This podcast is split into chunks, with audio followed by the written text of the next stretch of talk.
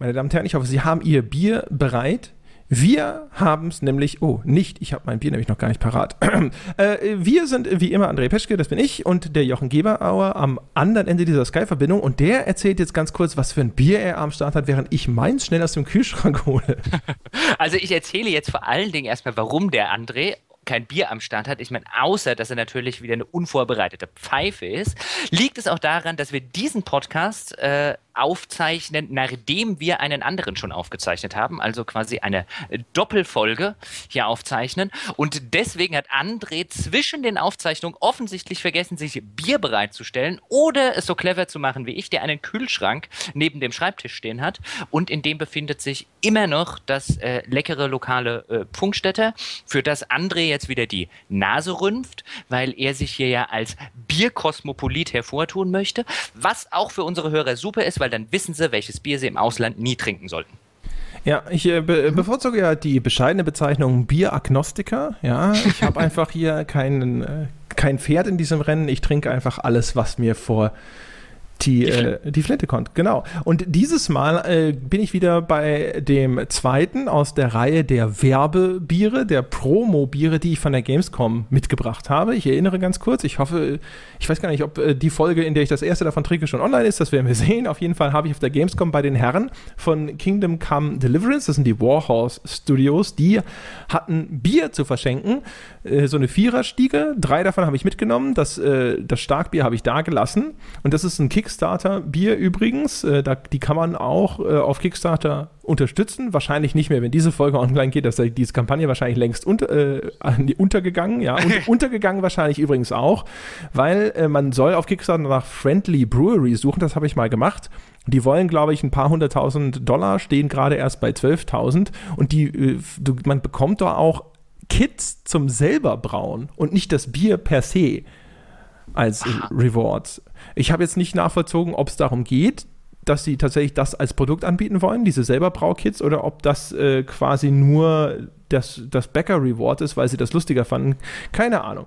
Und auf jeden Fall habe ich diesmal das India Pale Ale aus mhm. dieser Reihe, von dieser tschechischen Brauerei Malesov oder wie auch immer die ausgesprochen wird. Da ist diesmal der gute Kaiser Sigismund vorne drauf. Und jetzt äh, teste ich das mal. Das letzte davon war echt lecker.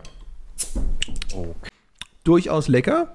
Ich müsste die jetzt mal Side by Side trinken. Ich hätte, ich könnte schwören, gerade ist es genau das gleiche drin wie beim letzten Mal. Aber äh, das ist echt gut.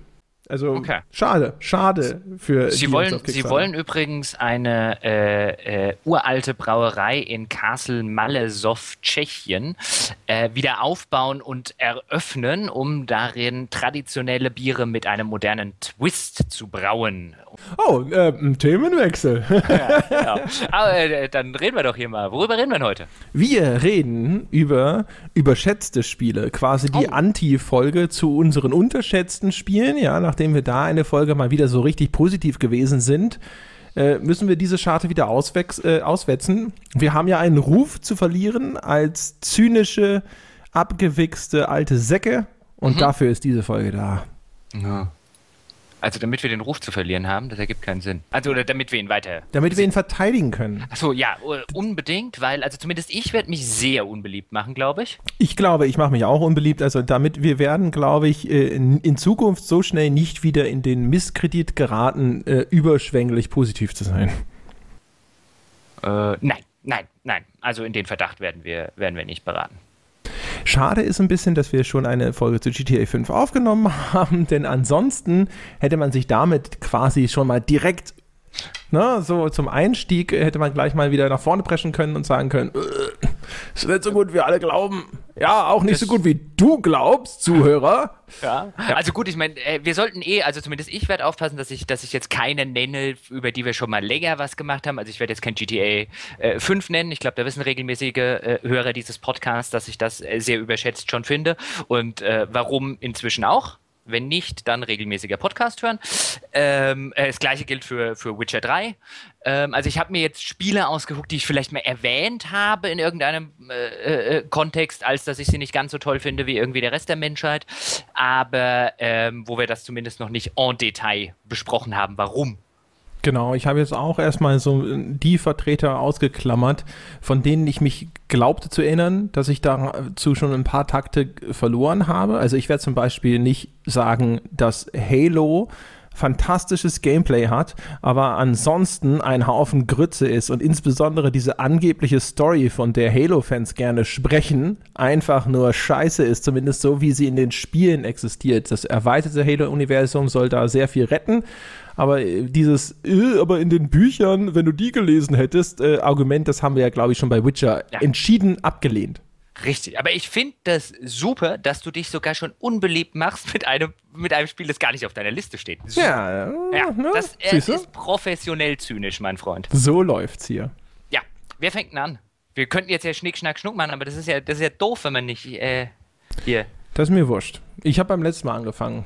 Ach, also muss ich anfangen. Ja. Ja. Der, du willst nur, dass die Leute dann gleich im Auch der Gebauer wieder, was er da wieder alles scheiße findet. Ähm, aber gut, dann fange ich an. Ich werde ja eh dann hinterher wieder mit dir in einen Topf geworfen. Sondern wäre ja nicht das erste Mal, dass einer sagt so, ja, da habt ihr ja gesagt. Und dann so, Moment mal, das hat nur Jochen gesagt, ich hab's sogar widersprochen. Tja, da hast du jetzt davon. Ähm, ich sag Baldur's Gate 2. Oh, ja, das ist ja, ja hier, da, da ja, haben wir den Golfball aber mal äh, gleich auf den Abschlag gelegt. ja? Ich sage ja, ich mache mich heute etwas unbelebt und ich sollte vielleicht vorausschicken, nein, Baldur's Gate 2 ist kein schlechtes Spiel. Es ist nicht mal ein gutes Spiel, es ist ein sehr gutes Rollenspiel. Aber es ist weder das beste Rollenspiel dieser großen goldenen äh, äh, Ära, so um die Jahrtausendwende rum, ähm, noch ist es äh, das beste Rollenspiel aller Zeiten, als dass es die Leute äh, oder als dass es häufig stilisiert wird. Jetzt mache ich es mal nicht mit Bruno Labbadia, mit dem Hochsterilisieren. Ähm, es ist ein sehr gutes Rollenspiel, aber es wird meines Erachtens nach allenthalben quasi diesen einen Schritt zu hoch aufgehangen, nämlich als eins der besten aller Zeiten. Das sehe ich offen gestanden nicht. Ähm, ich glaube, das liegt bei Baldur's Gate 2 ursächlich oder hauptursächlich an zwei Punkten, nämlich A, dass es, äh, dass die ganze Baldur's Gate-Reihe im, darüber hatten wir es, glaube ich, schon mal kurz, äh, im Kopf von vielen Menschen diese lange Rollenspiel-Durststrecke beendet hat, damals mit dem ersten Baldur's Gate, äh, die gar nicht so durststreckig war, wie sie, wie sie damals auch äh, ähm, gemacht wurde. Und zweitens, das ist, und das hatten wir das letzte Mal bei der Gothic-Reihe, für viele Menschen, glaube ich, die erste große Berührung mit einem großen Rollenspiel war. Und bei Spielen gilt so ein bisschen dasselbe wie in der Liebe. Die erste ist halt immer noch die besondere. Ähm, und, und das vermute ich äh, äh sehr stark, so wie bei Gothic 1 und dann extrem auch bei Gothic 2, dass du den Fall bei vielen, nicht, natürlich nicht bei allen, aber bei vielen großen Baldur's Gate-Fans äh, diesen Punkt hast, die dann durch dieses AD&D-System, weil das kam auch noch zu einer Zeit, wo ich zumindest den Eindruck habe, dass noch viel, viel mehr Leute und viel, viel mehr Jugendliche insbesondere Pen-and-Paper-Rollenspiele gespielt haben, als das heute noch ist, hatte natürlich auch den Vorteil, dass zumindest in, in kann ich das aus meinem Freundes- und Bekanntenkreis damals aus Schulzeiten sagen, ähm, äh, wesentlich eher die AD&D-Spiele von den Leuten, die jetzt vielleicht nicht so, so, so äh, äh Spielefreaks waren, wie ich das jetzt bin, die wesentlich eher sofort gesagt haben, ja, AD&D will ich spielen, weil spielte man ja auch Pen und Paper. Das hat man heute dann eher weniger. Das vielleicht mal als Einleitung, warum ich, warum ich denke, ähm, äh, dass es die Leute überbewerten. Soll ich jetzt gleich weitermachen mit warum? Ja. Oder willst du in der Zwischenzeit auch was sagen? Ach, ähm, bei, äh, bei dem Baldur's Gate 2 würde ich vielleicht tatsächlich sagen, dass, es, dass ich da die Vermutung hätte, dass man ein bisschen drauf schauen muss, wie da die Verknüpfung zwischen Gameplay und Story aussieht. Ähm, wir, wir, wir beide sprechen ja immer gerne davon, dass äh, Planescape Torment zum Beispiel eines unserer ganz, ganz großen Highlights ist. Das würde ich auch über Baldur's Gate 2 aufhängen. Allerdings ist jetzt das Gameplay zum Beispiel von Planescape Torment ehrlich gesagt nicht so der Knüller. Also gerade das Kampfsystem von Torment ist ziemlich meh.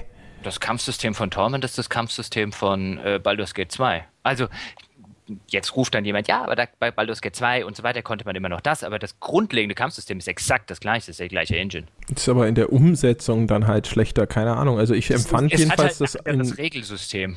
Und Dadurch, auch die, wie schnell das einigermaßen belanglos geworden ist und so, was ja in dem Spiel Gottlob völlig egal ist, weil man das ja eigentlich sogar fast sogar ohne Kämpfe spielen kann über weite Passagen. Ich glaube halt, dass wenn man zum Beispiel aber auf diese Kampfpassagen, auf dieses Grinding, Looting und so weiter steht und so, dass dann Baldur's Gate 2 schnell zu einem deutlich interessanteren Titel wird. Das, ja, also ich sag mal, das stimmt. Also wenn man, wenn man nur auf die Mechanik guckt und einfach sagt, die Story ist mir und äh, die Story ist nett genug. Ähm, die Story äh, ist ja nicht schlecht, die ist vor allem auch nein, schon ziemlich kick-ass gut geschrieben. Also ich finde ich find die Story von, von Baldur's Gate, also Baldur's Gate ist für mich so auf jeder Hinsicht ein sehr gutes Spiel. Also ich würde da jetzt, äh, was weiß ich, ohne Probleme irgendwie eine 85 drunter schreiben oder eine 88. Aber es ist, finde ich, im Vergleich zu dem, was zu dieser, in dieser goldenen Ära noch rausgekommen ist, nicht das Beste dieser Spiele. Ähm, und nicht eins der besten aller Zeiten. Also so auf meiner äh, beste aller Zeiten Rollenspielliste ähm, hätte Baldur's Gate zwar, also in die Top 5 kommt es nicht. Äh, um es mal so rum auszudrücken. Und ich denke, und ich finde es auf jederlei Hinsicht sehr gut, aber auf keinerlei Hinsicht brillant. Also ich finde, die Story ist sehr gut. Ähm, die, die, und du hast völlig richtig gesagt, die ist, die ist sehr gut geschrieben.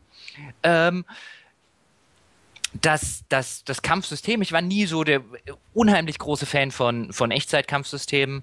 Ähm, äh, äh, es funktioniert aber gut, dieses pausierbare Echtzeitkampfsystem. Also da kann ich jetzt zumindest nicht sagen, ähm, äh, dass es irgendwie, äh, dass irgendwas bei, bei Baldur's Gate oder so nicht richtig funktioniert. Das ist von vorne bis hinten ein sehr gutes Spiel, aber ich sehe offen gestanden die Brillanz nicht. Ich sehe sie nicht bei der Story, weil da braucht man sich dann zum Beispiel nur Baldur's Gate, äh, äh Baldur's Gate sage ich schon, Planescape Torment anzugucken, um Brillanz zu erkennen. Und sorry, da sind Welten dazwischen, aber gut, zwischen sehr vielem und Planescape Torment liegen Welten. Ähm, ich sehe es offen gestanden nicht auf einer Charakterebene, wenn wir jetzt über die Figuren reden. Auch da finde ich Baldur's Gate gut, bis sehr gut, teilweise auch nur nett aber ich sehe es nicht auf so einer, auch da sind wir zum Beispiel bei Planescape, bei Planescape Torment echt auf einem anderen Level. Ähm, äh, und Baldur's Gate 2 hat schon nette Charaktere. Ähm, du hast aber, die sind finde ich, noch relativ eindimensional, gerade im Vergleich zu, was weiß ich, eine Mortal bei, äh, bei Planescape Torment. Ähm, und ich, ja, ich mag einen Minsk, aber ein, ein, ein Minsk lebt quasi die ganze Zeit von diesem Running Gag, dass, dass er irgendwie einen Space Hamster hat. Und ähm, ganz ehrlich, das fand ich irgendwie mit 18 lustiger, als ich das heute finde. Ähm, oder auch, wie hieß er doch gleich, dieser kleine, dieser kleine Gnom, Edwin? Äh, Dings? Edwin hieß Kein, der, hieß der, glaube ich. Auch der ist, äh, auch der ist nett, aber ähm, also mir fehlt auch bei den, bei den, bei den Figuren, bei den NPCs, fehlt mir halt richtig jemand, ich weiß nicht, wie dir es geht, aber wenn du mich jetzt fragen würdest, einen herausragenden NPC oder einen herausragenden Charakter hat Baldur's Gate 2 für mich nicht. Es hat gute bis sehr gute, aber auch da fehlt mir die Brillanz. Und letztlich, was mir dazu fehlt, ist als eines der besten Rollenspiele aller Zeit, ich finde noch nicht mal spielerisch. Ja, es steckt viel drin. Es gibt echt viele Quests. Teilweise sind die auch wirklich sehr gut. Ähm, es gibt echt viele Items, das Kampfsystem ist und, und, und das Charaktersystem, klar, AD&D und so weiter sind durchdacht, aber auf einer spielerischen Ebene, sowohl beim Kampfsystem als auch beim Charaktersystem, äh, liegt meines Erachtens nach in Fallout 2 vorne. Also auch das halte ich letztlich für das bessere Spiel. Das hat keine schlechtere Story, auch das ist nicht so brillant von, den, äh, von der Story her wie ein, wie Planescape Torment. Ich finde, von den, von den Figuren kann man es teilweise vergleichen. Teilweise mag ich die aus Baldur's Gate lieber, teilweise finde ich, hat, hat, hat Fallout 2 die besseren Figuren. Aber Fallout 2 ist meiner Ansicht nach das als, als Computer, insbesondere als Computerspiel, weil man da merkt, dass es ein System ist, das mehr darauf gemacht ist, ein Computerrollenspiel zu bedienen, als ein AD&D-System, bei dem man viele Regeln übernehmen musste und gerade viele Charakterkits und so weiter, die man letztlich nicht ausbalancieren konnte. Spielerisch ist mir, ist Baldur's Gate 2 auch sehr gut, aber auch nicht so brillant, wie, wie das zum Beispiel das Special-System von Fallout ist, das einfach ein brillantes Charaktersystem ist. Ja, also bei Fallout, das, das hat ja, da habe ich sowieso eine, eine Schwäche für, auch eben für die alten Fallouts mit ihren äh, rundenbasierten Kämpfen und insbesondere ja. für Fallout 2. Also ich rede das, ja von Fallout 2, ja. weil wir reden ja über die Spiele aus quasi dieser, dieser Region und da sehe ich Planescape Torment zum Beispiel und äh, Fallout 2 vor Baldur's Gate. Ja, ich finde, würde auch, äh, ich würde glaube ich auch Beschwerden anmelden, wenn du da Fallout 1 nennen würdest, dass ich äh, schon deutlich ein, schwächer ja. finde als Fallout 2. Ja. Ähm, und äh, will nur noch mal das äh, konkretisieren, was ich vorhin eingeworfen habe, dass es vielleicht genau daran liegen kann, dass Baldur's Gate 2 so hoch gehandelt wird, weil es, wie du sagst, einfach so wenige richtige Schwächen hat. Es mhm. macht halt äh, alles gut bis sehr gut, aber vielleicht nichts herausragend, aber halt es gibt vielleicht nicht diese klar erkennbaren Fehler, wo man hinzeigen kann und sagen kann, ah, aber das macht's nicht gut. Und das passiert ja gerade in dem, also auch in der Spielekritik, aber auch im Diskurs jetzt von Spielekäufern sehr häufig, dass natürlich dann auf Fehler geschaut wird. Und wenn, sich, wenn es ein Spiel schafft, einfach durch die Bank irgendwo wenig Fehler zu machen oder sowas, dann kommt es meistens schon, sage ich mal, erstmal grundlegend sehr gut weg. Ähm, ja, insbesondere natürlich auch in der, in der Weise, du hast gerade angedeutet, wie Spielekritik funktioniert, die ja eher eine, weniger eine Kritik ist als, äh, äh ich sag jetzt mal, wie ich das Spiel finde, sondern mehr eine, letztlich ist es ja äh, eine Fehlersuch. Äh, äh, Geschichte, zumindest diese traditionelle Spiele, äh, Spielkritik ist ja eine, funktioniert irgendwas nicht richtig, dann muss man, also eigentlich ist ja Spielekritik eine, die nicht da, die so ein bisschen darauf basiert, wegen Fehlern abzuwerten letztlich kommt man ja immer, kommt man ja immer so an die Sache ran. Ähm, und da ist es natürlich äh, exorbitant ein Spiel, das, das brillant in diesem System funktioniert. Genau. Äh, ist übrigens ganz interessant, weil wir das gerade haben. Nur mal, also ich will auf gar keinen Fall jetzt schon wieder in diese Spielkritik-Diskussion nee, nee. abgleiten, aber ähm, die Pro-Kontra-Punkte sind auch äh, mitverantwortlich für diese Denke, glaube ich, weil man ja als Autor äh, für äh, eine Spielewebseite sehr häufig diese Plus- und Minuspunkte anführen oh, muss. Und zum Beispiel auch eines der, der Probleme, die ich häufig hatte, wenn ich gesagt habe, ich finde ein Spiel nicht so gut, wie zum Beispiel, als ich damals bei GTA 5 gesagt habe, ich bin der Meinung, das wird überbewertet oder auch in der Diskussion um The Last of Us äh, äh, da, da, ist es sehr schwer vermittelbar gewesen, dass ich die Dinge nicht schlecht finde, sondern einfach nur nicht so gut. Ja, und ich, also im unterm Strich war halt in beiden Fällen ein Plus da. Nur das eine Plus war halt groß und leuchtend und auf einem Sockel und das andere Plus war halt ein bisschen kleiner und weiter unten. Und das ist in, in, in der Diskussion häufig ein, ein Punkt, der wirklich sehr schwer verstanden wird, weil die Leute anscheinend gewohnt sind, dass wenn man nicht einen konkreten Fehler, also ein Minus mhm. vorweisen kann, sondern nur ein schwächeres Plus, dann äh, hat man die Klappe zu halten. Ja, und ähm, äh, was, also was du gerade beschrieben hast, ist ja richtig. Was, äh, um, um diesen Gedankengang einmal zu Ende zu führen, und ich will auch gar nicht in irgendwie Spiele, in äh, Pressekritik gerade einsteigen, aber es ist ein, deswegen hasse ich Pro und Cons. Ja, ich weiß, ähm, dann kommt immer gerne dieses Gegenargument, aber die Leute wollen doch auf einen Blick sehen, was gut und was schlecht ist. Ja, aber dann können sie es halt nicht sehen. Also ich finde find Pro und Cons, gerade sowas, ob das jetzt unter, unter einem äh, Spieletest steht oder der Spiegel macht neulich, äh, macht neuerdings gerne so irgendwie eine Zweisatz-Zusammenfassung, damit man ja den Artikel nicht mehr lesen muss, sondern damit man sich auf einen Blick informieren kann. Und ich finde das, ich finde diese Entwicklung grässlich. Das ist ungefähr so, äh, genauso grässlich wie ich Smileys finde. Wer äh, Ironie nicht ausdrücken kann, ohne ein Bild davon zu malen, soll halt keine benutzen. ähm, weil, ja, weil das ist, das ist, das ist, das ist, das ist Verdummung. Das ist, wenn ich, wenn ich den Test nicht mehr lesen muss bei einem Spiel, weil, weil mir die Pro und Cons alles sagen, dann ist das, dann ist das, dann ist das kein begehrenswerter Zustand, sondern ein sehr unbegehrenswerter und deswegen will ich bei sowas nicht mitmachen. Aber das jetzt dazu. Ähm, das tun sie ja auch gar nicht, die Pro und Cons. Nochmal ganz kurz, da muss ich noch ganz kurz, ja, erstens tun sie das ja nicht und zum Zweiten, äh, die sind halt ein Instrument, das man auch vernünftig einsetzen kann. Ich glaube halt nur, dass, dass, sie, dass sie ein bisschen dazu beitragen, weil sie häufig weder vernünftig eingesetzt noch vernünftig gelesen werden. Äh, Jetzt muss ich aber noch was sagen. Doch, genau das tun sie. Ich ertappe mich ja selber dabei, dass wenn ich jetzt, was weiß ich, einen Test irgendwie, keine Ahnung, auch vor Players, also ich will jetzt nicht vor Players, deswegen dessen, aber die, die haben halt zum Beispiel so eine lange Pro- und Kontraliste. Ich ertappe mich ja selber dabei. Ich lese die Wertung und ich lese die Pro und Cons und denke mir danach, du Vollidiot, du hast das eigentlich genau deswegen, aber du, äh, ja, man kann eine Sache scheiße finden, auch wenn man selbst dauernd drauf reinfällt. Ähm, aber jetzt nochmal bei Baldur's Gate. Also ich halt denke, Baldur's Gate 2 ist das mit Abstand populärere Spiel. Es ist natürlich auch in jederlei Hinsicht zugänglicher als äh, zum Beispiel ein Planescape Torment mit seinem sehr seltsamen Setting und seiner sehr großen Textlastigkeit oder auch ein Fallout äh, 2, wo man ja immer noch überlegen muss, das kam noch in der Zeit raus, wo man hat sagen müssen, hey, wenn du ein Rollenspiel machst, dann mach ein Fantasy-Rollenspiel, den Rest kauft keiner. Das sagt man ja heute noch.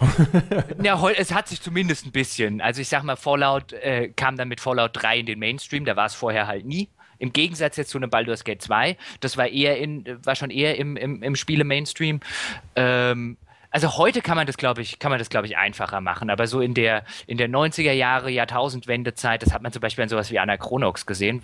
Das könnte man jetzt, hätten jetzt viele Leute übrigens bei der unterschätzte Spiele. Ich fand Anachronox nie so gut, wie es von den, von den Anachronox-Fans gemacht wird.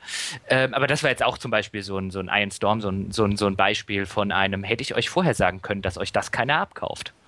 Das habe ich leider noch nicht gespielt. Ich habe auch immer gehört, dass das so eine unterschätzte Perle ist. Deswegen habe ich mir das bei GOG.com schon lange gekauft. Ich bin aber bisher nicht dazu gekommen. Ich versuche es jetzt schon seit, seit seinem Release und ich komme immer, was weiß ich, fünf Stunden, zehn Stunden und danach denke ich denke mir immer, nein, es ist keine unterschätzte Perle. Es ist ein äh, mittelmäßiges bis, äh, äh, bis okayes, so ein 70er. Aber es ist echt nicht die unterschätzte Perle, für die es gemacht wird. Ich verstehe nicht, woher das kommt. Aber das ist vielleicht eine andere Geschichte für einen anderen Tag. Dein überschätztes Spiel. Ha. Ich, äh, ich mache es gleich viel größer. Ja. Was? Ich nehme gleich eine, Baldur's Gate 2? Nein, also vielleicht auch das, aber ich nehme erstmal eine ganze überschätzte Spielreihe. Ja. Und zwar Metal Gear Solid. Oh, ja. gut, gut, gut, gut. Metal Gear Solid, das, das erste Metal Gear Solid, das ist noch geschenkt. Das war innovativ, das hat quasi dieses ganze Stealth-Genre auf ein ganz neues Niveau gehoben. Es ist vergleichbar in der Ecke eigentlich mit dem GTA 3. Es ist historisch ein bedeutsames Spiel. Okay.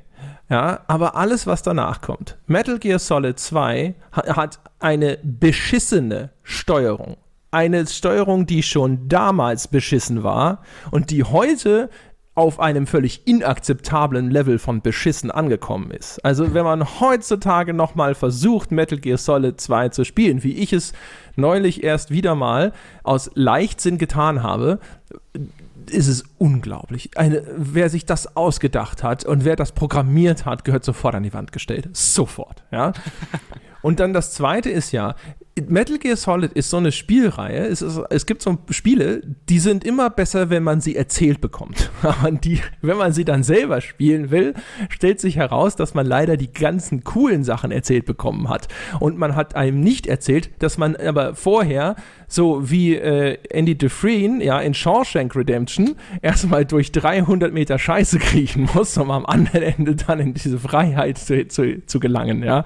Also, ich verstehe bis heute, ich kriege immer erzählt, es gibt da anscheinend in einem der Metal Gear Solid zum Beispiel eine Szene, relativ am Ende des Spiels, Achtung Spoiler, wo man, äh, so wie bei so einem Spießroutenlauf, nochmal an all den Gegnern vorbeigeht, die man vorher getötet hat und die dann halt einem tiefsinnige Dinge sagen über die Natur des Tötens im Krieg und so weiter.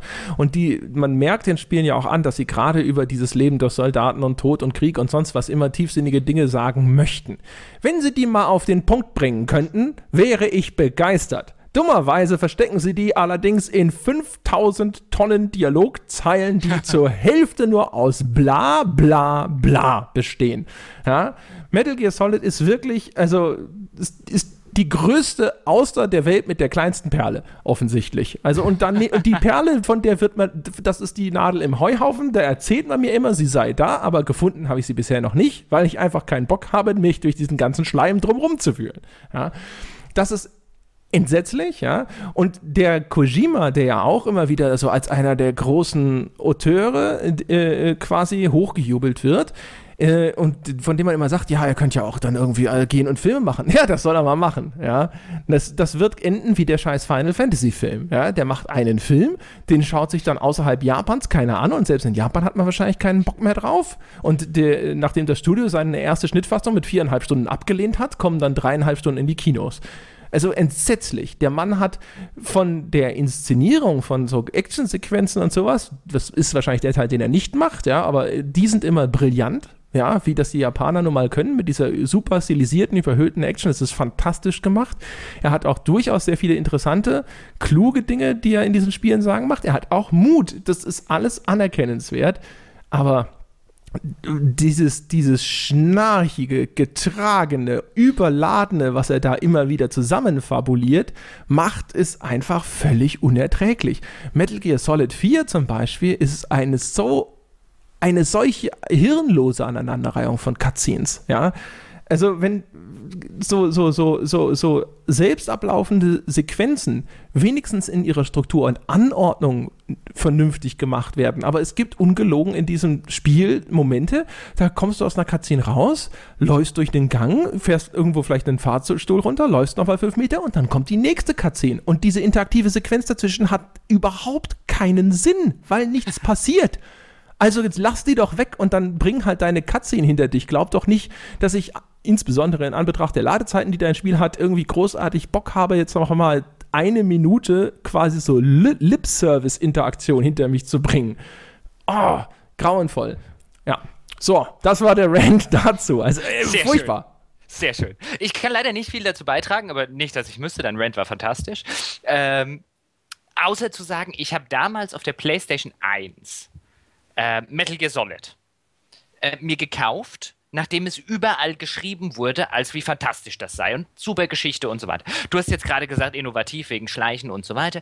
Das mag sein, ich fand das scheußlich. Deswegen passt es ganz gut rein, weil ich, äh, weil ich, also ich fand es, ich bin nicht sonderlich weit gekommen, weil ich äh, äh, zumindest damals nicht und auch bis heute nicht von so reinen Schleichspielen sind, sind nichts für mich. Also ich mag es dann eher lieber wie, äh, wie Deus Ex oder so, wo ich das dann kombinieren kann mit was anderem. Ähm, aber das bedeutungsschwangere, nichtssagende, dumme Gelaber die ganze Zeit war so schrecklich. Gut, dass du es deswegen angesprochen hast. Wer jemals behauptet, das Ding hätte eine gute Geschichte, erkennt, kann keine guten Geschichten erkennen, wenn sie mir den Hintern beißen. Also ich meine, das war furchtbar. Das war, das war, als hättest du in irgendeinem Erstsemester Philosophie-Seminar mit Begiften gesessen. Ja. Also, ja. Uh. Äh, ungelogen. Also wie gesagt, ich glaube, dass äh, da, da, stecken immer wieder auch erkennbare Elemente drin, die sind wertvoll. Aber Hideo Kojima würde wirklich also keine stringente Erzählung erkennen, wenn sie drei Wochen bei ihm auf der Couch leben würde. Also unerträglich. Also und wie du schon sagst, es ist halt eben, eben verpackt in schwülstiges, pathetisches, im englischen wie deutschen äh, Sinne Gelaber das einfach nur äh, in nur Groschenromanen zu Hause sein sollte. Ja, aber das dafür da ist, damit irgendwelche äh, äh, Fans daheim sitzen und sich irgendwie tatsächlich noch überlegen, was sie in diese Scheiße reininterpretieren können. Das ist, das ist, das ist, das ist halt so wunderbar prätentiös. Also da, da, da passt dieser Begriff mal, weil jemand nichts, aber auch gar nichts Erhellendes oder Bedeutsames zu sagen hat, aber ganz viele Wörter benutzt, die suggerieren, er hätte. Ich glaube, er hat es sogar zu sagen, aber offensichtlich kann er sich nicht gut ausdrücken. Vielleicht ist es auch so ein Fall, wo äh, viel in dieser Übersetzung aus dem Japanischen verloren geht. Vielleicht ist es tatsächlich sehr poetisch geschrieben im Original, aber das, was jetzt natürlich hier bei mir ankommt, ist halt Gesülze. Und das, ist so schade auch noch, weil er halt äh, sich auch traut, jetzt irgendwo heiße Eisen, äh, Eisen anzufassen. Also jetzt in dem Metal Gear Solid 5 soll es ja auch so um Kindersoldaten und sowas gehen. Das solche, sowas ist ja mutig und das weiß mhm. ich eigentlich normalerweise sehr, sehr zu schätzen. Aber es ist einfach für mich einfach dann nicht mehr greifbar, wenn es irgendwo eben, ja, versteckt ist, irgendwo in diesem Altkleidercontainer von irgendwelchen laberigen Versatzstücken. Das ist, ähm, ja, aber da sagst du was Richtiges mit der, mit der Übersetzung. Ähm, deswegen, vielleicht ist es tatsächlich im, im also wäre nicht das erste Mal, also jetzt bei Spielen kenne ich es jetzt nicht so extrem, aber es soll wohl auch gerne mal bei Mangas und Animes und, und bei solchen Geschichten passieren, dass halt die Übersetzung ganz gruselig ist, weil halt wahrscheinlich das Japanische auch echt äh, äh, undankbar zu übersetzen ist, insbesondere wenn es dann, was weiß ich, so um Sprachrhythmen und gerade wenn man so eine, so eine übertrieben poetische äh, äh, einen Stil pflegt, dann äh, und du einen mittelmäßigen Übersetzer erwischst, dann geht es halt echt in die Hose. Das ist übrigens ein ganz interessanter Punkt, insofern, weil wir ja wissen, wie gerne äh, äh, Publisher bei der Lokalisierung sparen. Mhm. Ja, und da wenig Geld ausgeben oder der Meinung sind, wenn sie Geld ausgeben, dann ja nur für bekannte Sprecher. Und dass man, dass, dass das vielleicht so ein Fall ist, wo man einfach viel verpasst, weil das vielleicht etwas ist, wo man den Besten der Besten bräuchte, sozusagen. Das mag sein. Gut, dann aber ähm, dann passt mein nächstes Beispiel. Es sei denn, du hast noch was zu Metal Gear Solid, was du unbedingt noch dir von der Seele reden musst. Nee, das Ansonsten ist, das, das war, oh, doch eins, eins muss man noch dringend ja. erwähnen. Und zwar äh, dafür, dass die Reihe gerne so auf äh, diesen ganzen Pathos setzt, hat sie zum Beispiel im äh, Metal Gear Solid 4 hat sie einen vollkommen unerträglich inakzeptablen Charakter, diesen komischen Typen in diesem weißen Anzug, der sich dann zwischendrin auch noch einscheißt, ja.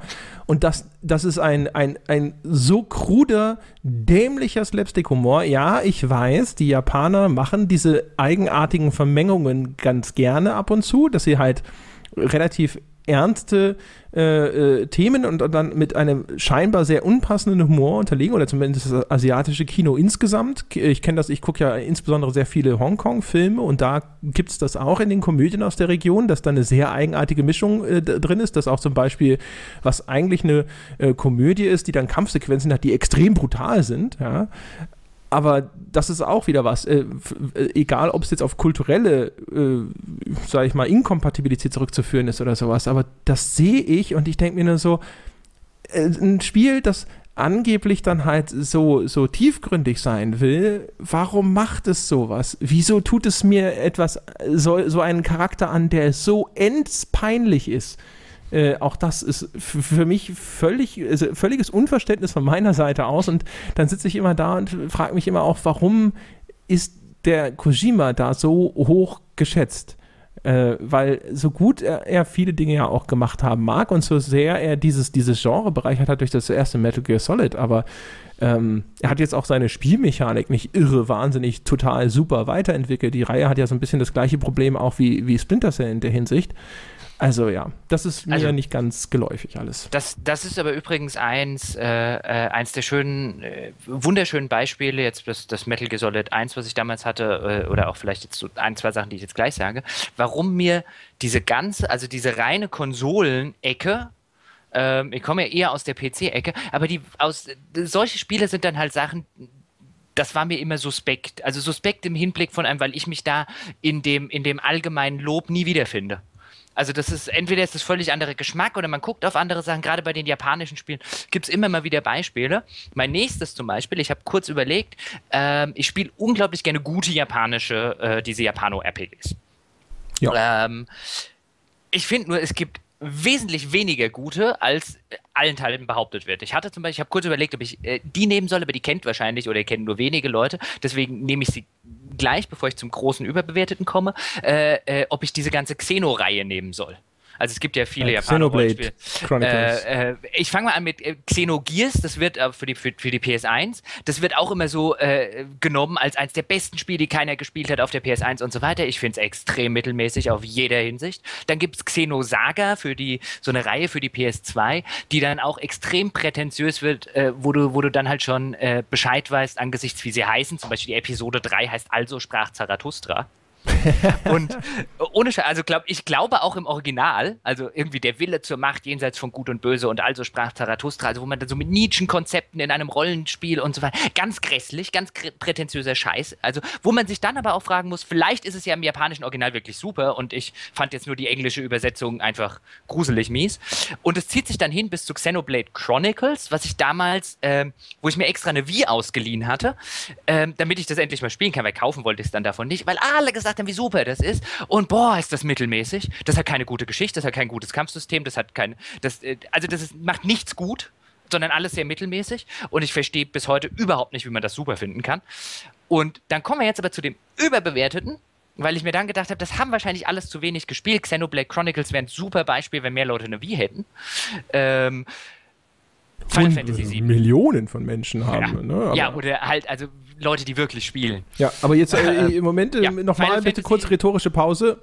Ja, Final Fantasy VII. Wow, ist das überbewertet. Auch das ein Beispiel von einem guten Spiel. Da würde ich nicht sagen sehr gut. Da würde ich sagen gut. Ähm, übrigens auch ein Spiel, das ich vor einem halben Jahr oder so mal wieder rausgekramt und gerne nochmal irgendwie 30 Stunden gespielt habe. Ist ein gutes Spiel. Aber Gott wird das überbewertet.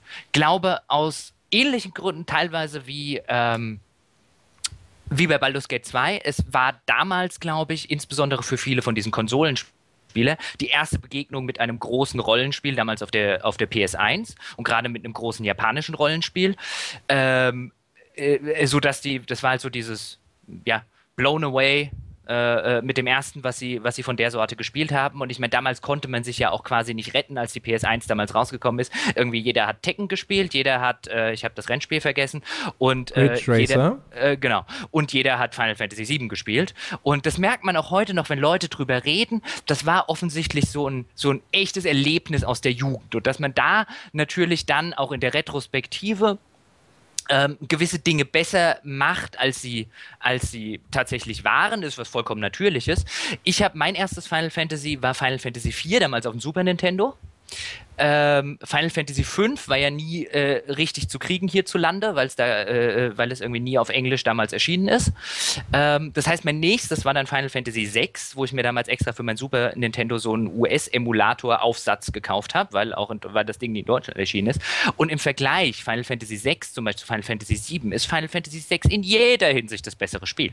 Ähm, außer vielleicht in der Hinsicht, dass es äh, äh schlechter aussah, zumindest zur damaligen Zeit. Heute würde ich sagen, gibt mir jederzeit den Pixel Super Nintendo Look von Final Fantasy VI anstatt diesen, diesen PS1 Look von Final Fantasy VII. Also der ist ganz schlecht gealtert. Aber Final Fantasy VII war halt damals das modernere, aber es hat die weitaus schlechtere Story und es hat übrigens eine sowas von anmaßende Geschichte, die heute ja immer noch gefeiert wird, das ist eine der besten Geschichten aller Zeiten und die hat Plotlöcher, da kannst du LKWs durchfahren. Also die ergibt von hinten bis, also du musst an so vielen Stellen einfach akzeptieren, dass alle Leute, die da mitmachen, die größten Vollidioten auf diesem Planeten sind, äh, dass man sich wirklich fragt, okay, ja, mit, mit 12, 13, 14 hätte ich die vielleicht auch toll gefunden, aber vielleicht war ich damals auch einfach schon zwei Jahre zu alt oder ich habe schon zu viele Rollenspiele gespielt. Also die, die Story von Final Fantasy VI ist auf jede Hinsicht, in jeder Hinsicht überlegen. Ähm, die Charaktere sind in jeder Hinsicht besser bei Final und es gibt auch noch mehr davon und sie sind ausgefeilter, sie sind äh, äh, ambivalenter. Ähm, Final Fantasy VII war halt damals so dieses, das merkst du dem Spiel auch an, das war der, der, der Versuch von Square, ähm, und der ja auch geschafft hat, voll in den Mainstream mit ihren Rollenspielen. Vorher waren die auf, auf, dem Super Nintendo waren die relativ nischig. Dann hatte man ja damals die Zusammenarbeit mit Sony, nachdem man ja erst mit Nintendo das Ganze machen wollte.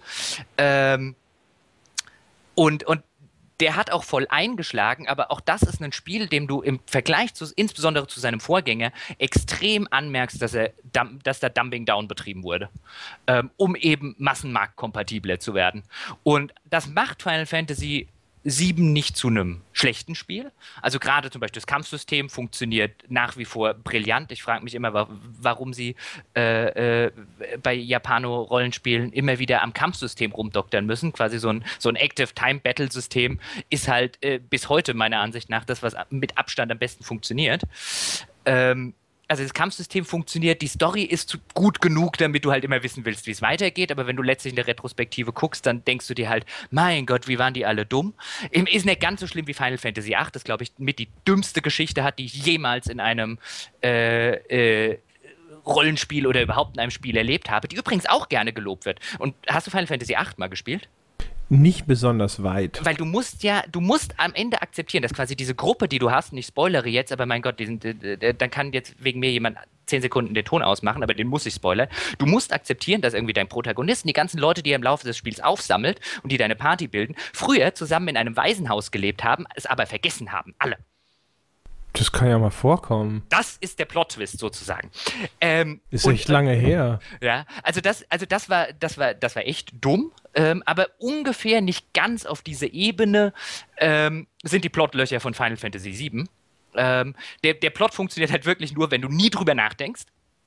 Äh, deswegen finde ich es etwas albern, ihn als den besten aller Zeiten. Genauso sehr wie auch Sephiroth, der ja gerne als einer der besten Bösewichte aller Zeiten dargestellt wird. Und Sephiroth ist ein widerlicher kleiner Whiner, ähm, der nicht mehr in die Nähe der besten Spiele-Bösewichte aller Zeiten kommt, der aber diese eine, und das muss ich zugeben, sehr brillante Szene hat, diese ganz ikonische, berühmte, wo er dann von der Decke runterkommt und Aris umbringt. Da saß ich auch tatsächlich davor, so mit einem What the fuck, ich habe gerade drei Stunden zugebracht, ihr die letzte Limit Break beizubringen und der Sack bringt sie um. Äh, ähm, äh, was übrigens clever gemacht insofern ist, weil er weil es eine der wenigen Aktionen ist, wo ein Spielebösewicht, und das kriegt oder hat früher Square immer mal gerne echt gut hingekriegt, Dinge macht, die dir als Spieler tatsächlich wehtun. Und wehgetan hat mir nicht so sehr Eris zu verlieren, weil so war sie nicht als Charakter, aber wehgetan hat mir die ganze Zeit, die ich vorher selbstverständlich investiert habe, um sie hochzuleveln. Also sogar auf so einer mechanischen Ebene kannst du Spieler emotional kriegen. Das, das fand ich damals ganz clever und deswegen finde ich einen der clevereren Momente der, der Spielegeschichte. Aber das Spiel an sich ähm, ist auf keinerlei ist in keinerlei Hinsicht besser als sein Vorgänger. Es ist in so ziemlich jederlei, jeder Hinsicht schlechter. Und wer tatsächlich immer noch da draußen sitzt und der felsenfesten Überzeugung ist, äh, Final Fantasy VII sei eines der besten Rollenspiel Rollenspiele aller Zeiten. Dem sei gesagt, er solle sich mal Final Fantasy VI anschauen. Entweder über irgendeinen Emulator oder ich glaube, es ist mittlerweile ähm, auch wahrscheinlich auf dem iPad und so weiter erschienen. Es ist das mit Abstand bessere Spiel. Es ist nicht so massenmarkttauglich. Auch damals hat man übrigens schon gesehen, es gab so ein paar Stimmen auch schon damals, die gesagt haben, äh, äh, oh, oh, oh, jetzt, jetzt fängt Square mit äh, äh Final Fantasy an, äh, quasi für den, für den Massenmarkt. Die sind ja gar nicht mehr so wie früher. Ähm, Casual. unsere, genau. Ja, casualisiert. Also so hat man es damals noch nicht genannt, aber das ist zum Beispiel eines der, der Frühbeispiele dafür. Und nachher haben sie dann ja ähm, Final Fantasy VIII wurde noch noch mehr casual. Übrigens auch interessant, da kann ich gleichzeitig noch mal kurz über Final Fantasy VIII lästern, weil das hat es auf so vielen Ebenen verdient, dass drüber gelästert wird. Übrigens auch massiv overrated. Final Fantasy VIII ist das einzige Rollenspiel, das ich kenne, das dir das Leben schwieriger, also wo du nicht leveln solltest. Jeder Level, den du machst, ist eine ganz schlechte Idee. Ja, er, also jeder, jeder FAQ von Final Fantasy VIII sagt bloß nicht leveln.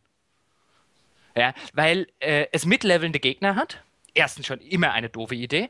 Jeder Level-Up kostet aber, ich glaube, es waren 1000, also äh, äh, es hat auch keine, also keine exponentielle Steigerung, sondern jeder Level kostet 1000 Erfahrungspunkte. Und die Gegner werden so viel besser, je höher dein Level ist, weil sie ja mitleveln. Das heißt, wenn du am Anfang zum Beispiel sagst, wie man das bei Japano-Rollenspielen immer mal ganz gerne macht, komm, jetzt setze ich mich da mal eine Stunde hin und level mal meine Charaktere hoch, dann kriegst du plötzlich einen Endboss, den du äh, nur schwierig oder, wenn du es zu sehr übertreibst, auch gar nicht mehr umbringen kannst ulkigerweise würde ich sogar vermuten, dass das ein Versuch war, das eben äh, einsteigerfreundlicher zu machen. Äh, genau. Weil die Leute vielleicht keinen Bock auf dieses Grinding hatten. Äh, genau. Man also hat es nur keinem gesagt. Äh, so, so ungefähr. Ähm, und natürlich hat das dann jeder, der daherkam, aber deswegen habe ich es jetzt gerade auch als Beispiel genannt, weil da ging die Casualisierung weiter. Dann hat man anscheinend so ein bisschen was kapiert mit Final Fantasy IX. Das war ja wieder so, so ein totales Oldschool Final Fantasy. Und äh, naja, bevor, äh, vielleicht können wir da mal irgendwann eine Folge zum Thema Final Fantasy machen, da gäbe es viel zu erzählen. Ähm, aber ja, Final Fantasy VII, extrem überbewertetes Spiel, weil es auch so ein bisschen so aller, so diese GTAs oder so, als eins der besten aller Zeiten gefeiert wird und äh, meiner Ansicht nach eher in die, in die 80er-Ecke gehört. Nicht schlecht, aber ja. Ich glaube ja, das Final Fantasy VII ist so ein Spiel, dass man, wenn man das als eines der besten äh, bezeichnet, wahrscheinlich nur dann überhaupt ein bisschen darüber diskutieren kann, wenn man es so im Kontext seiner Zeit diskutiert. Also äh, mit den damals enorm spektakulären Rendersequenzen. Ne? Das ist was, was die Leute damals total vom Hocker gehauen hat noch. Da lockst du heute natürlich niemanden mehr hinter dem Ofen mit hervor. Wenn man die heute sieht, denkt man, äh, Ingame-Grafik ist besser. Äh, man vergisst über die Zeit natürlich auch sehr viel von den negativen Aspekten. Ich erinnere mich an nicht abbrechbare Guardian Forces. Boah. Du erinnerst dich an Final Fantasy VIII. War das Final bei Fantasy 7 abbrechbar? Final, Final Fantasy 7, das Kampfsystem von Final Fantasy 7 ging relativ schnell. Wir hatten gar keine so, also diese klassischen Guardian Forces äh, so nicht. Es gab diese, ähm, wie hießen die da? Diese Materias hießen sie bei äh, Final Fantasy äh, 7.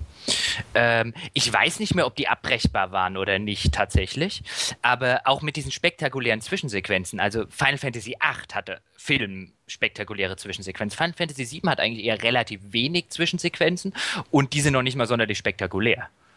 Vielleicht würfel ich das durcheinander. Also ich glaube, also Final Fantasy VIII hat wirklich brillante Zwischensequenzen. Das habe ich damals nur wegen den Zwischensequenzen gespielt, nachdem ich mich so drüber aufgeregt habe.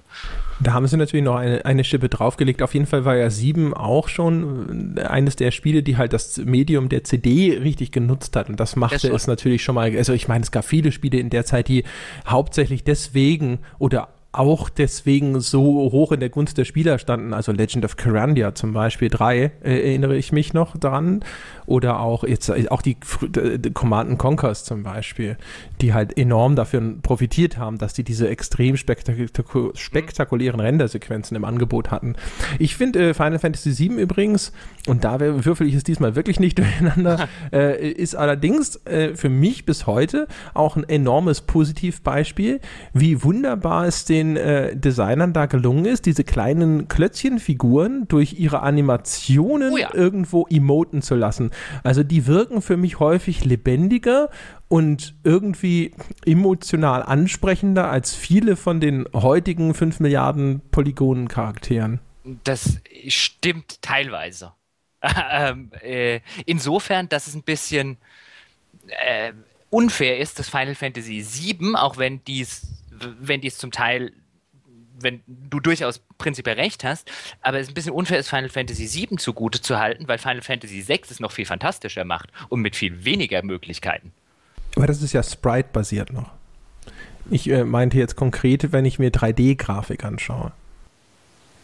Ach so, wobei, sind das, sind das nicht eigentlich auch Sprites, die sich in der 3D-Umgebung bewegen bei Final Fantasy VII? Nee, das sind, äh, das sind kleine 3D-Figuren, die in, durch vorgerenderte Hintergründe marschieren. Äh, so rum war es, richtig. Aber ich meine, du meinst ja wahrscheinlich dieses, wenn sie sich aufregen, dann dieses mit den Armen wackeln und so weiter. Ganz genau. Also wenn, genau. ja, oder also dann dieses, schütteln dieses, sie so die Faust und sind genau, ärgerlich. Dieses, dieses stilistische, aber das hattest du schon früher in der, in der Reihe. Das haben sie lediglich in die 3D-Welt rübergerettet. Also insofern hast du recht, äh, äh, dass es dann eines der ersten 3D-Spiele war, die das äh, machen. Aber quasi dieses, dieses Putzige mit ganz, ganz wenigen Mitteln, insbesondere weil du ja keine Sprachausgabe hast und weil du äh, zumindest früher immer bei den, bei den alten Spielen, da kam das ja her, auch nur, nur limitierten Text darstellen konntest und auch die Leute nicht mit zu viel Text damals irgendwie äh, äh voll labern wolltest und zu viel hat auch nicht mehr ins Modul gepasst. Deswegen halt ähm, quasi mit diesen bescheidenen Mitteln, das hat die Serie aber immer schon ganz gut hingekriegt. Ja. Also zur damaligen Zeit. Heute, äh, das ist so eine der Serien, die sich in eine Richtung entwickelt hat, wo ich mir denke, was macht ihr Square? Ich glaube, Square hat keine wirkliche Antwort darauf. Ich, Ich glaube, Square ich- sagt, ey, wir probieren einfach nur rum, wir stochern mal irgendwo und vielleicht sind noch Fische da. Das ist so, also wenn ich mir auch dieses aktuelle, also das, das kommende Final Fantasy 15, ich habe auch den Eindruck, es interessiert äh, keinen Toten. Ähm, äh, Im Verhältnis zu dem, wie ein neues Final Fantasy früher mal Leute interessiert hätte. Also die haben, wie die sich ihre Fans abgeschafft haben, ist unglaublich. Indem sie ihnen auch wirklich nur Dinge gegeben haben, die sie nicht haben wollten. Also, uh. Also das ist, das ist so ein Beispiel, wo ich bin ja immer, wir, wir fordern ja immer und auch, auch gerade ich fordere ja immer irgendwie diese, diese nicht den Leuten alles nur nach dem Mund entwickeln und ähm, äh, äh, künstlerische Wagnisse und so weiter eingehen. Aber Final Fantasy ist so ein wunderschönes Beispiel dafür, wie äh, äh, das, das, äh, wenn, wenn einem, wenn, wenn Regisseuren, äh, die Final Fantasy Spiele haben immer Regisseure, wenn mit Regisseuren irgendwie die künstlerischen Gäule durchgehen. Die, also die, die aktuelle Entwicklung von Final Fantasy erinnert mich immer an Steven Spielbergs Kunstrappel, den er da irgendwie eine Zeit lang mit die Farbe Lila und Co. hatte. Ich hatte eher die Vermutung angestellt, dass bei Final Fantasy äh, nicht irgendein Kunstrappel großartig jetzt äh, dafür verantwortlich ist, wie die Serie heute dasteht, sondern dass Square, wie alle japanischen Entwickler, irgendwann gemerkt hat, dass der westliche Markt, nachdem dann große Rollenspiele kamen, die sehr auf seinen Geschmack zugeschnitten waren, sie ein bisschen hat fallen lassen und jetzt in dieser Verfindungsphase, wo sie versucht haben, irgendwo den westlichen Spielern nachzurennen, einfach den falschen Weg eingeschlagen hat. Das hat man ja bei Capcom und äh, Resident Evil auch gesehen. Ich äh, glaube ich nicht mal, dass es bei Final Fantasy so. Also ich, das spielt zum Teil sicherlich eine Rolle, aber du merkst zum Beispiel diesen Final Fantasy Spielen echt an. Also so allem, was nach 9, nach 9 war quasi das Final Fantasy 9 war das Retro Final Fantasy und alles, was danach kam, hat immer wieder versucht. Also das war zu. Also wir, wir kreiden es ja den Spielen gerne an, dass sie äh, nicht innovativ genug sind. Und das war eine Reihe, die viel zu innovativ war für ihr äh, for, for its own good. Ähm, ab da, also Final Fantasy X hat noch echt ganz, hat noch echt gut funktioniert. Bei Final Fantasy XI mit diesem ganzen MMO-Kampfsystem, was dann plötzlich. Ich glaube nicht, dass es so sehr ein, ein Laufen dem westlichen Publikum gegenüber war, sondern dass in der, in der Final Fantasy DNA irgendwann angefangen hat, dieses Wir erfinden uns mit jedem Teil immer neu. Und irgendwann waren die guten Sachen, die man in diesem Kontext erfinden konnte, einfach gemacht. Und dann gab es Innovationen um der Innovationen willen. Also ich glaube zum Beispiel Final Fantasy 13 war das, glaube ich, dieses Ding, was zu zwei Dritteln aus einem Schlauchlevel besteht. Ich glaube noch nicht mal, das war wegen dem westlichen Publikum, weil die jetzt Call of Duty spielen und Schlauchlevel haben. Ich glaube, das war wirklich aufrichtig der Versuch, quasi ein Spiel, diese dem Spieler ganz wenig spielerische Freiheit für einen ganz langen Teil zu geben und wirklich so ein Erzählspiel zu machen, ein ganz episches. Ähm, und es geht so kolossal in die Hose. Aber ich würde der Reihe nicht nur vorwerfen, dass sie irgendwie dem, dem westlichen Markt hinterher rennt. Ich glaube wirklich, die haben teilweise viel zu innovative Dinge gemacht in einem Umfeld, das weniger Innovationen gebraucht hätte. Weil man kann auch erfolgreiche Sachen kaputt äh, innovieren, erfinde ich gerade dieses Wort. Ich glaube, das gibt's, aber vielleicht habe ich das auch einfach nur. Vielleicht akzeptiere ich das auch einfach nur. Mach du doch jetzt einfach, jetzt haben wir genug über Final Fantasy geschimpft. Äh, hast du noch einen? Ich sag mal Skyrim. ich sag mal ja. Skyrim, weil ich, das ist wieder einer dieser Fälle von, nein, es ist kein schlechtes Spiel, aber das halte ich auch für überschätzt. Und zwar aus dem einfachen Grund, weil ich der Meinung bin, dass eigentlich die ganze Elder Scrolls-Reihe seit Morrowind eher Schritte rückwärts macht. Äh, zum einen jetzt seitdem in der Art und Weise, wie die Spielwelt gestaltet ist. Ich fand die Spielwelt von Morrowind ist bis heute einzigartig in, als kreative Leistung und das haben sie seitdem nicht mehr geschafft. Wahrscheinlich, weil sie sich auch gedacht haben, naja, das ist ein bisschen zu abgedreht für den Massenmarkt. Wir machen lieber mehr so ein bisschen klassischere Fantasy. Und zum anderen bin ich der Meinung, dass äh, Skyrim die schwächste Handlung auch in den Nebenmissionen von allen Teilen vorher hatte. Also ich ne, klammer da ein bisschen diese ersten beiden aus, weil ich mit Daggerfall und Arena wenig zu tun hatte. Aber ich finde äh, zum Beispiel, es gibt eigentlich sonst in den meisten Spielen von Bethesda bisher, also Bethesda Softworks, diese großen Rollenspielen, gibt es mindestens diese eine bemerkenswerte Mission. Ähm, sei es zum Beispiel in Oblivion gibt es diese coole äh, Quest, wo du dann äh, hinterher feststellst, dass du unter dem Einfluss von irgendwelchen komischen, ich glaube, Früchte warnst oder sowas. W dachtest du, dass du so ein Orkdorf niedermetzest und hinterher kommt raus, dass du halt nur unter Drogen warst und hast so ein Dorf mit harmlosen Dorfbewohnern umgebracht. Äh, es gibt diese äh, coole Virtual Reality Dimension in äh, Fallout 3. Es gab das, äh, wo du in diese Gemälde von diesem, diese verwunschenen Gemälde von diesem Maler eindringst, um ihn dort zu suchen. In Oblivion. Es gibt in Skyrim nichts, was irgendwo auf diesem Niveau gewesen wäre, was Originalität angegangen äh, ist oder sonst irgendwas. Ich finde die Haupthandlung, aber das ist sowieso durchgehend so bei der Elder Scrolls-Reihe, ist ziemlich, huh, ähm, der, die ganze Sandbox, also das Spiel kam außerdem, also immer jetzt mal im, auch im Kontext, äh, als es erschienen ist, es kam nicht, war in einem fantastischen Zustand auf den Markt. Das äh, wurde damals zumindest, finde ich, in der Kritik auch nicht häufig so genug berücksichtigt. Finde die, die, die, die Open World ist, ja, was man da so machen kann, finde ich jetzt ehrlich gesagt meistens nicht wahnsinnig beeindruckend. Es ist äh, jetzt im Nachhinein natürlich mit den ganzen Mods und mit all dem, was nach der Veröffentlichung noch erschienen ist, ein ganz anderes Spiel. Und wenn man das jetzt aus der heutigen Perspektive betrachtet, kann man das vielleicht noch weniger nachvollziehen. Aber ich fand Skyrim, als es damals auf den Markt gekommen ist, war wirklich ein sehr gutes Rollenspiel. Aber auch dem wurde ein Lob zuteil, den es damals nicht verdient hatte. Puh. Ich sehe deine Punkte, also teilweise. Ich würde würde bei einigen, vielleicht machen wir es mal so rum, äh, weil dann muss ich widersprechen. Also erstens finde ich, ähm, äh, du hast recht, es gibt keine so abgespacede, total originelle Quest in, in Skyrim, wie jetzt vielleicht ein Ich steige in Gemälde ein. Wobei du dort auch bei den Daedra-Leuten, die, die eine Quest, wenn du mit den Daedra-Fürsten einen saufen gehst und am nächsten Tag irgendwo aufwachst und quasi rausfinden musst, was alles in der Nacht passiert ist, finde ich ziemlich cool. Ähm, also die, die würde ich easily auf, auf, auf dieses Niveau. Äh, das ist eine von diesen, wo du auf der Suche nach diesen Artefakten-Dingern bist, ne? Das ist von diesen Daedra-Prints. Ja, das ja. sind eigentlich, in der Regel sind das halt die, die etwas abgespacederen, coolen Quests. Ich fand zum Beispiel, also ich finde nicht alle, aber qualitativ ähm, die Quests durch die Bank weg besser als in Oblivion. Ähm, insbesondere auch die ganzen Gildenquests, also die Diebesgilde äh, finde ich sehr gut in äh, äh, Skyrim. Ich finde die äh, Dark Brotherhood fantastisch in Skyrim. Boah, das finde ich gar ähm, nicht. Ich finde die, die schwarze Hand, finde ich in Oblivion ist viel besser. Also ich mag die Dark Brotherhood echt gern. Ich mag sie vor allen Dingen, weil sie so dysfunktional sind. Ja, die sind super. Ich, ich spiele die, äh, diese, die spiele ich immer total gerne. Und ich mag dieses Ganze mit diesem, mit diesem, mit diesem nervigen äh, Jester-Typen da und mit dieser Dark Mother. Also ich mochte die ganze Questline echt. Und, und, und ich wie, mag Wie gesagt, ich will nicht behaupten, dass die jetzt scheiße ist. Ich sag nur, ich fand die in Oblivion, fand ich Okay, das ist ja, ähm, ich tue mich übrigens relativ schwer damit, äh, was die Haupthandlung angeht. Ich habe die von Oblivion fand ich zum Kotzen, also da ist sogar die, die unterdurchschnittliche von Skyrim besser. Ähm, aber das mag Geschmackssache sein.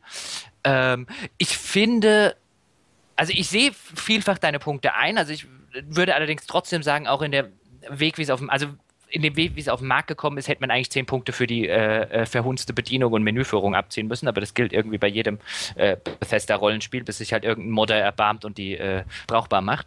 Ähm, aber vom, vom Inhalt her, es fällt, also mir würde kein Rollen, kein Open-World-Rollenspiel einfallen, das seine Welt mit so vielen coolen Inhalten führt. Ich meine, wir hatten es bei der Witcher-Diskussion, meiner Meinung nach äh, kommt Witcher nicht mal ansatzweise ähm, an, die, an die coolen Momente ran, die ich in, in Skyrim habe ähm, äh, verfolgt ein bisschen natürlich auch einen anderen, einen anderen Ansatz, äh, hat andere Stärken und Schwächen, aber ich finde gerade ein Skyrim ist ein Spiel, bei dem ich wirklich an jeder Ecke und an, in jedem Dungeon irgendwas Neues entdeckt habe und es vor allen Dingen von der Spielmechanik, finde ich, so super funktioniert. Ich hatte es, glaube ich, in der GTA-Diskussion angesprochen, wo ich Schwierigkeiten habe, in der Open World was zu finden, ähm, was ich machen will, weil du bist offensichtlich eher so ein bisschen der experimentellere Typ, so was geht und da oben ist ein Berg und ich steige mal drauf, weil er eben da ist und ich bin vielleicht eher der mechanische Min-Maxing-Typ, der halt immer so ein, ich habe halt immer gern so eine Gameplay-Karotte vor der Nase. Also gib mir Erfahrungspunkte, gib mir Gold, gib mir irgendwas. Und Skyrim funktioniert bei mir äh, wunderbar als Eskapismus, weil ich kann an jeder Höhle, an der ich vorbeilaufe, ist irgendwas, was sich lohnt, da reinzugehen. Und das schaffen nur ganz, ganz wenige Spiele und das und deswegen mag ich jetzt zum Beispiel diesen, diesen Witcher-Ansatz nicht, wo so viel in der Open World, finde ich, halt einfach Staffage ist. Und ja, klar kann ich das Ghoul-Nest jetzt äh, platt machen oder von die Banditen, aber ich habe nichts, aber auch gar nichts davon. Ich kriege ja nicht mehr Erfahrung für den Kram. Ähm, und das finde ich macht Skyrim so viel, so viel besser. Also ich sehe da einen Punkt, aber da würde ich tatsächlich, also ich sehe es halt nicht so. Ich finde, das ist ein 90er. Ich finde, Skyrim verzichtet natürlich auf diese ganzen völlig belanglosen Nebenaktivitäten, die jetzt heutzutage so nach Ubisoft-Methode in diese Open-World-Spiele reingeklatscht werden. Aber umgekehrt finde ich, was kann man denn außerhalb von Quest und Nebenquest großartig jetzt in dieser Welt ein, äh, anstellen? Jetzt wohlgemerkt immer in dieser, in dieser Basisversion, mal abgesehen von äh, haarsträubender KI und e, e, etc., die da noch irgendwo eine Rolle spielen. Also was halt also Glaubwürdigkeit dieser Spielwelt angeht. Also ich fand, äh, du hast zum Beispiel allein, also mein Entdeckerdrang zum Beispiel ist, ist wesentlich mehr geweckt dadurch, wenn ich, wenn ich von Punkt A nach Punkt B laufe. Und was mir bei Skyrim dauernd passiert ist, was mir beim Witcher nach einer Zeit, nachdem ich nämlich mitkriege, wie, wie sinnlos das zum Beispiel ist, irgendwie jetzt dieses Banditennest auszuheben und so weiter, äh, irgendwann nicht mehr passiert. Bei Skyrim ist mir ständig passiert, ich sollte für die Hauptquest an Punkt A gehen und habe mich irgendwie zehn Stunden später in 17 Nebenmissionen, 8 Dungeons und äh, äh, 15, äh, oh, wir gucken mal, was das da vorne ist, wieder gefunden, äh, bis ich auf die Idee kam, ich wollte ja eigentlich was vollkommen anderes machen. Ähm, also das, das funktioniert bei mir als Eskapismus super. Man kann jetzt sagen, es gibt jetzt außer Nebenmissionen wenige Dinge, wo dir das Spiel sagt, äh, pling, äh, ich plinge jetzt irgendwie auf und sagt dir, das hier kannst du auch noch machen. Aber wenn du in Skyrim an der Höhle vorbeiläufst, ähm, da gibt es immer einen guten Grund, da reinzugehen. Und es gibt haufenweise von diesen Höhlen, von diesen Dungeons und so weiter, die es ja zum Beispiel, das hatten wir bei der Witcher-Diskussion, zum Beispiel jetzt in Witcher wenig gibt, was ich da echt vermisse. Also so einfach so ein, so ein Dungeon, der da einfach mal rumsteht, weil ich an dem gerade vorbeilaufe und da kann ich jetzt reingehen. So ein was weiß ich, so einer von diesen Draugr-Dingern oder diese, diese riesigen Dwemer-Dungeons, die es dann gibt. Und dann äh, habe ich irgendwann diese, auf Deutsch heißt sie, glaube ich, Schwarzweite, irgendwie aus Versehen entdeckt. Da führte ich zwar irgendwann die Hauptquest hin und dann stehe ich da unten in diesem riesigen Ding und denke, wow, wo zur Hölle bin ich hier gelandet? What the heck geht hier ab? Ähm, äh, das muss ich ja alles hier erstmal durchsuchen, mal gucken, was hier überhaupt alles äh, für Gegner rumschwirren, was hier für Schätze gibt und ne? Und, und diese, diese Erlebnisse, dieses War, ähm, das habe ich in wenigen Spielen so extrem wie in Skyrim. Ich finde aber, die, die meisten Dungeons sind diese Cookie-Cutter-Dungeons, wo man den Baukasten sehr deutlich sieht. Und bei Witcher kannst du genauso über irgendwelche große, storyrelevante Dungeons stolpern. Also bei Witcher stolpe, also ich rede nicht über große Story relevant. Allein die Dwemer-Ruinen, die es in äh, äh Sky, äh, Skyrim gibt, sind äh, bis auf, glaube ich, eine Ausnahme überhaupt nicht Story relevant. Ähm, und Story unrelevante Dungeons gibt es zum Beispiel in Witcher. Ich finde, das fand ich recht schade, relativ wenig. Und wenn dann denkst, oh, da ist jetzt ein Dungeon und dann gehst du rein, ist das halt eine, eine Höhle ähm, oder so eine Kammer. Das, das ist aber ein bisschen unfair, schade. weil es einfach nur bedeutet, dass Witcher irgendwie alles in, in, zumindest kleine Nebenhandlungen eingebettet hat. Es gibt ja diese Höhlen, die auch kleinere Höhlen oder Dungeons in Witcher durchaus ebenso. Die sind halt nur nicht wie in Skyrim, dass sie einfach nur da sind, man geht rein und kloppt sich durch und nichts passiert, sondern die sind halt meistens dann trotzdem in irgendeine Nebenquest integriert. Ja, aber die, äh, äh, das stimmt ja, aber mir persönlich, und das kann man dann ja auch anders sehen, wir hatten zum Beispiel dieses Beispiel bei, bei Witcher mit dieser, mit dieser Werwolf-Quest, die auch auch in so einem kleinen Dungeon endet. Mir ist es viel lieber, ich habe einen schönen großen Dungeon, wo es gar keine Quest gibt und ich metzel mich da jetzt durch und finde vielleicht am Ende doch tatsächlich irgendwas raus durch irgendwelche Notizen und Zeug, das da rumliegt, was da drin passiert ist, anstatt irgendwie so eine, so eine 0815-Quest hingesetzt zu bekommen, damit sie da ist. Mir ist es zum Beispiel auch in, in ein anderes Beispiel, das so ähnlich funktioniert, in MMOs zehnmal lieber, wenn ich, äh, wenn mir nicht jemand wie in Old Republic äh, äh vier Minuten lang das Ohr abkaut, warum ich jetzt 15, äh, äh, was weiß ich, Druiden umbringen muss Sag mir einfach 15 Druiden, dann gehe ich hin und bringe sie um, dann mache ich mein Grinding, aber du musst, du musst nicht alles in der Handlung einbetten. Also diese Standard-Dungeons sind ja dann im Grunde genommen so ein bisschen die Nebenaktivitäten von Skyrim und im Vergleich zu diesem Standard-Nebenaktivitäten-Quatsch wie Banditenlager oder so ein Ghoulnest sprengen, da würde ich dir sofort recht geben, wenn man sagt, dass das viel besser ist als irgendwo eine von diesen beliebigen äh, ja, Aktivitäten-Spawns, die es da sonst wo gibt. Ich fand das halt einfach sonst so, also ich, wie gesagt, äh, man kann da natürlich rumlaufen und diese Dinger finden, da gebe ich dir recht, aber ansonsten, dafür, dass es ja auch immer so als dieses große Sandbox-Rollenspiel gehypt wird, finde ich, ist es da relativ wenig, was man in dieser Sandbox tatsächlich anstellen kann. Jetzt gerade im Vergleich zum Beispiel zu GTA 5, wo sehr viele Dinge sind, die ich einfach so machen kann, einfach nur so just for fun, wie diese Geschichte mit Berg und Motocross und Fallschirmspringen und weiß, was weiß ich, was es da noch alles gibt. Und ich finde zum Beispiel, das cool, was eigentlich super cool ist, ist ja diese Geschichte, dass die Drachen in äh, Skyrim frei herumfliegen. Und ich finde, das wird dann hinterher oder relativ schnell sogar sehr so inflationär, dass die sehr viel von ihrer Bedrohlichkeit und von der, dem Spektakel verlieren, das ihnen das eigentlich innewohnen sollte. Das, das, ist richtig. Also die, die, Drachen werden irgendwann, also ich fand sie irgendwann einfach lästig. Dann kommst du irgendwo in eine, äh, äh fährst machst irgendwie Abstecher da oben zu Magiern per Schnellreise. Och nee, nicht schon wieder ein Drachenkampf. Äh, und wenn ich das halt bei Drachenkämpfen denke, dann macht ein Spiel was falsch. Ja, das äh, fand ich sehr das, schade. Das stimmt. Aber äh, insgesamt, also wie gesagt, das ist aber äh, tatsächlich also nochmal, das ist ein Fall von, ich finde es auch klasse, hat mir sehr, sehr viel Spaß gemacht, ist nur nicht so gut, äh, wie es gerne gemacht wird. Und gerade im Vergleich zu dem immer noch fantastischen Morrowind, das auf ewig einen Platz in meinem Herzen haben würde. Also ich würde auch jederzeit äh, Morrowind äh, sagen als das äh, objektiv beste Elder Scrolls. Äh, äh, mein Lieblings-Elder Scrolls wird natürlich immer Daggerfall bleiben. Das war mein erstes.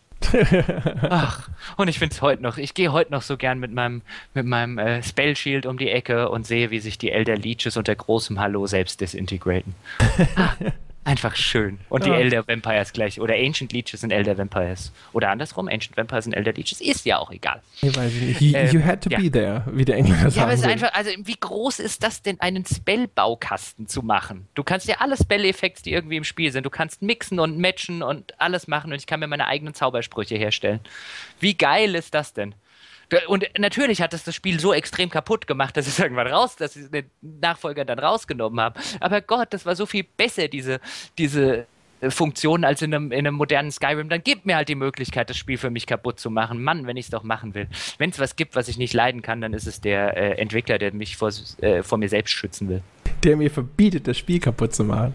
Ja, also wenn ich das doch machen will, ich denke mir dann immer, ach, dann, dann lass es ihn doch machen. Das hat Daggerfeuer jetzt echt nicht schlechter gemacht. Und war das befriedigend, weil die Kerle haben halt immer, die haben dann diesen, diesen Disintegrate-Zauber und du kamst halt immer um die Ecke und dann warst du disintegrated. Und irgendwann kamen halt Paul und ich auf die Idee, warte mal, bei diesem Spellbaukasten müssen wir doch irgendwie und dann haben wir halt ein 100% Spell Reflect gemacht. Das war halt einfach super. Ich glaube, das war noch nicht mal sonderlich intendiert, das ging halt. Ja. Dann waren halt die stärksten Gegner im Spiel, bist halt um die Ecke gekommen. Der Leech hat gedacht, den löse ich mal in Luft auf und dann hat er sich selbst in Luft aufgelöst. Super. äh, einfach, äh, und dafür mag ich die ganze Reihe. Ähm, wie ist es? Wollen wir noch oder machen wir noch einfach oder, oder entlassen wir die Leute hier, die Zuhörer, und sagen, dann müssen sie sich die nächste Folge anhören, wenn sie noch welche haben wollen? Also ich hätte ja noch welche. Ja, da gibt es ja sicherlich noch eine ganze Reihe. Ne? Aber ich ah. würde sagen, äh, wir, du wolltest ja heute rechtzeitig entlassen werden. Eine Recht? Stunde ist schon vorbei.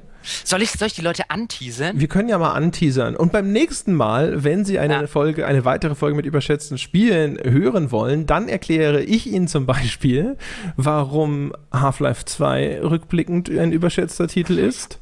Oh, sowas von d'accord, aber ich finde nicht mal rückblickend. Also ich fand den damals schon überschätzt, aber weiter. Äh, ich würde normalerweise natürlich auch gerne das äh, Werk von David Cage abkanzeln, aber da wollten wir eine eigene Folge zu machen, haben wir gesagt. Ja, ja. und wir laden Chris Schmitz ein, oder? Äh, ja, vielleicht, ja. Genau. Ich habe, äh, ich erkläre gerne auch jedem, der es hören will, warum das erste Assassin's Creed damals unnötig hohe Bewertungen bekommen hat. Oh ja, oh ja, oh ja. Weil das war tatsächlich ein Spiel, also. Uh, meine Güte. Tief ohne Ende. Ja, schrecklich eigentlich. Schrecklich. Also das einzig Gute daran war die Grafik, genau wie beim ersten Splinter Cell damals, haben sich alle von dieser Grafik blenden lassen. Schrecklich war das damals. Mhm. Ja, was hast du noch im Angebot? Also du hast natürlich mit Half-Life 2, aber finde ich super, weil ich da ja komplett d'accord gehe, dass das ein, ein kolossal überbewertetes Spiel ist. Ähm, Habe ich aber, glaube ich, noch einen, der Leuten auf so einer emotionalen Ebene sogar noch weher tun wird. Ja. Monkey Island. Oh, das ist böse. Ja. Das ist, Ich äh, sag auch, ich sag jetzt auch nichts dazu. Also jetzt können die Im Leute. historischen Kontext ist das sehr gewagt, so viel sage ich jetzt schon. wir reden ja über das überbewertete Spiel als die Qualität des Spiels, nicht auf den, äh, äh, nicht auf die Bedeutung, die es in einem historischen Kontext hat. Sonst solltest du dir dein Half-Life 2 Beispiel auch nochmal überlegen. Da würde ich einschränkend zustimmen, aber selbst wenn ich äh, die historische Komponente bei Half-Life 2 einbeziehe, ist es meiner Meinung nach immer noch überbewertet. Aber tatsächlich sprechen wir natürlich äh, aus der heutigen Perspektive, weil die Spiele ja heute immer noch, immer wieder äh, herangezogen werden und es wird dann gesagt, ja, hier, ne, guck mal, so gut müsstest du sein. Und in der Hinsicht, ehrlich gesagt, Genau. sieht Half-Life 2 aus heutiger Perspektive sogar noch schlechter aus als damals. Äh, das würde ich auch übrigens, sowas ähnliches würde ich zu Monkey Island sagen, aber mehr verrate ich nicht. Aber gut, dass du den, den Punkt nochmal gebracht hast, weil das nimmt jetzt quasi diese Kritik, die jetzt vielleicht gekommen wäre von einem, aber ihr müsst euch doch mal angucken, wie, äh, wie, äh, äh, welchen riesen Einfluss Metal Gear Solid oder welchen riesen Einfluss Baldur's Gate auf das ganze Genre hatte oder Skyrim oder was auch ich was. Und äh, da können wir jetzt schon sagen, es geht hier nicht um eine historische Bedeutung, sondern es geht um eine Rezep Rezeption eines Spiels in der Zeit, wo es damals zu hoch rezipiert wurde. Ja, Was die die Konzession habe ich ja auch schon gemacht, vor Genau. allem bei, äh, bei Metal Gear Solid zum Beispiel. Bei Monkey Island ist es halt insofern noch schwieriger, weil das halt, ne, also es hat sehr viele Standards gesetzt damals. Es war auch in der ganzen äh, Darbietung, in, in der ganzen Inszenierung damals extrem wegweisend. Also zumindest Ja, im äh, Kontext. Ja, und ne? das, das, na klar, das ganze Scum-System und, und, und, und Co., das es dann quasi perfektioniert hatte. Aber ich würde jetzt heute, aber man geht ja auch heute, also ich finde halt, wenn wir über eine qualitative Bewertung von Spielen reden und nicht über eine historische, wir können natürlich auch irgendwann mal eine Fo- Folge machen, wo wir die historisch bedeutsamsten Spiele, äh, über die reden, die halt aus welchen Gründen auch immer mit gewissen Sachen äh, äh, Maßstäbe gesetzt haben, kann man auch mal machen, aber in der Sache geht es jetzt erstmal darum, finden alle Leute geil, finden wir äh, nicht so geil. Und Monty, äh, Monkey Island ist äh, ein schönes Beispiel, das irgendwie so gut wie jeder, den ich kenne, total brillant finde und I'm not getting it. in diese, in diese. Und ich bin der Meinung, ich habe auch gute Argumente dafür. Aber wenn Sie die oder wenn ihr die hören wollt, dann müsst ihr euch noch eine Folge wünschen. Ja, also jetzt haben wir das hoffentlich im Sack, oder? Ja. Also, äh, falls ihr da draußen sagt, jawohl, äh, das will ich hören, das Salz möchte ich sofort in meine Augen gestreut haben. ja, ja, genau. Ja, äh, bring it on. Dann äh, bitte in die Kommentare. Bekannterweise findet man unsere Webseite unter der Adresse auf ein Bier.wordpress.com. Und dort äh, kann man dann auch äh, zum Beispiel in den Kommentaren Wünsche für Themen hinterlassen, was wir in Zukunft im Podcast vielleicht mal besprechen sollten. Auch allgemeine äh, Fragen sind gern gesehen. Da machen wir vielleicht mal irgendwann mal wieder so eine Leserfragenfolge, wenn wir das Gefühl haben, die Frage ist cool, aber vielleicht nicht äh, jetzt Material für eine ganze Folge. Auch das ist sehr wünschenswert. Also bemüht euch, schreibt uns und schreibt vor allem auch anderen Podcast-Hörern, die vielleicht noch nicht wissen, welcher Podcast denn der beste Spiele-Podcast in Deutschland und deutschsprachigen Regionen dieser Welt ist, nämlich dieser. Und wie teile ich das mit? Wie äh, erfahren andere Menschen davon, was ihnen so entgeht? Das probate Mittel ist entweder eine Bewertung auf iTunes, möglichst mit fünf Sternen, äh, sechs Sterne wären auch okay, wenn ihr es irgendwie hinkriegt. Oder ihr empfehlt den Podcast einfach weiter, teilt ihn auf Facebook, teilt ihn auf Twitter, äh, druckt ihn aus und verschickt ihn per Post. ne? Also alles, was man tun kann, damit mehr Menschen in Zukunft diesen Podcast hören, ist gut und sollte dringend getan werden. Das ist die Pflicht jedes Zuhörers. Ja, die moralische auf jeden Fall. Und ich möchte aber an dieser Stelle noch hinzufügen, ich habe jetzt schon mal, also schon zweimal, glaube ich, dazu aufgerufen, es hat sich immer noch kein Mäzen gemeldet. Und diese Mäzenlosigkeit ist ein Zustand, von dem ich der Meinung bin, dass ihm schnell ein Ende gesetzt wird. Also wenn Sie da draußen sich angesprochen fühlen und vielleicht ein paar Millionen oder wir nehmen auch 100.000 oder äh, im vierstelligen Bereich können wir uns auch drüber unterhalten, was das Sponsoring oder die Mäzenship wie man jetzt ja vielleicht auf Neudeutsch sagen würde, angeht, dann setzen Sie sich bitte mit uns in Verbindung. Wir brauchen dringend jemand, der uns ganz viel äh, Geld gibt, damit wir tun, worauf wir Lust haben. Genau, ja. Ja. Also erwarten Sie keinerlei Gegenleistung. Nein, Sie geben um uns quasi das Geld Ja. und wir machen dafür diesen Podcast weiter. Das ist der Deal. Ja, und vielleicht auch öfter. Vielleicht. Also ich sag mal, wenn wir genug Geld hätten, damit wir sowas nicht in unserer Freizeit machen müssten, könnten wir natürlich auch öfters machen. Könnten wir. Kann Ja. natürlich sein, dass wir auch, wenn wir dann das ganze Geld haben, einfach äh, sehr viel mehr Zeit mit am Strand liegen und an der Bar hängen verbringen möchten. Das, Das, aber auch das würde nur dafür sorgen, wenn wir an der Bar zum Beispiel rumhängen, dass wir mehr Themen für den Podcast hätten. korrekt, ja. Ja, Genau. irgendwann würden wir ihn dann ja wieder machen. Also wenn wir uns die Fingernägel jetzt lange genug hätten wachsen lassen und genug Schirmchen-Cocktails. Wobei ich glaube nicht, dass man genug Schirmchen-Cocktails trinken kann. Es ist äh, nach wie vor eine der großen und ungeklärten Fragen der Wissenschaft, ob es sowas gibt Ja. wie genug Schirmchen-Cocktails. Auch da könnte ihr Geld quasi Wunder bewirken, um diese Frage Genau. endlich zu beantworten. So, Ja. das war's für diese Woche. Wir hören uns nächste Woche wieder. Bis dahin, macht's gut. Ciao.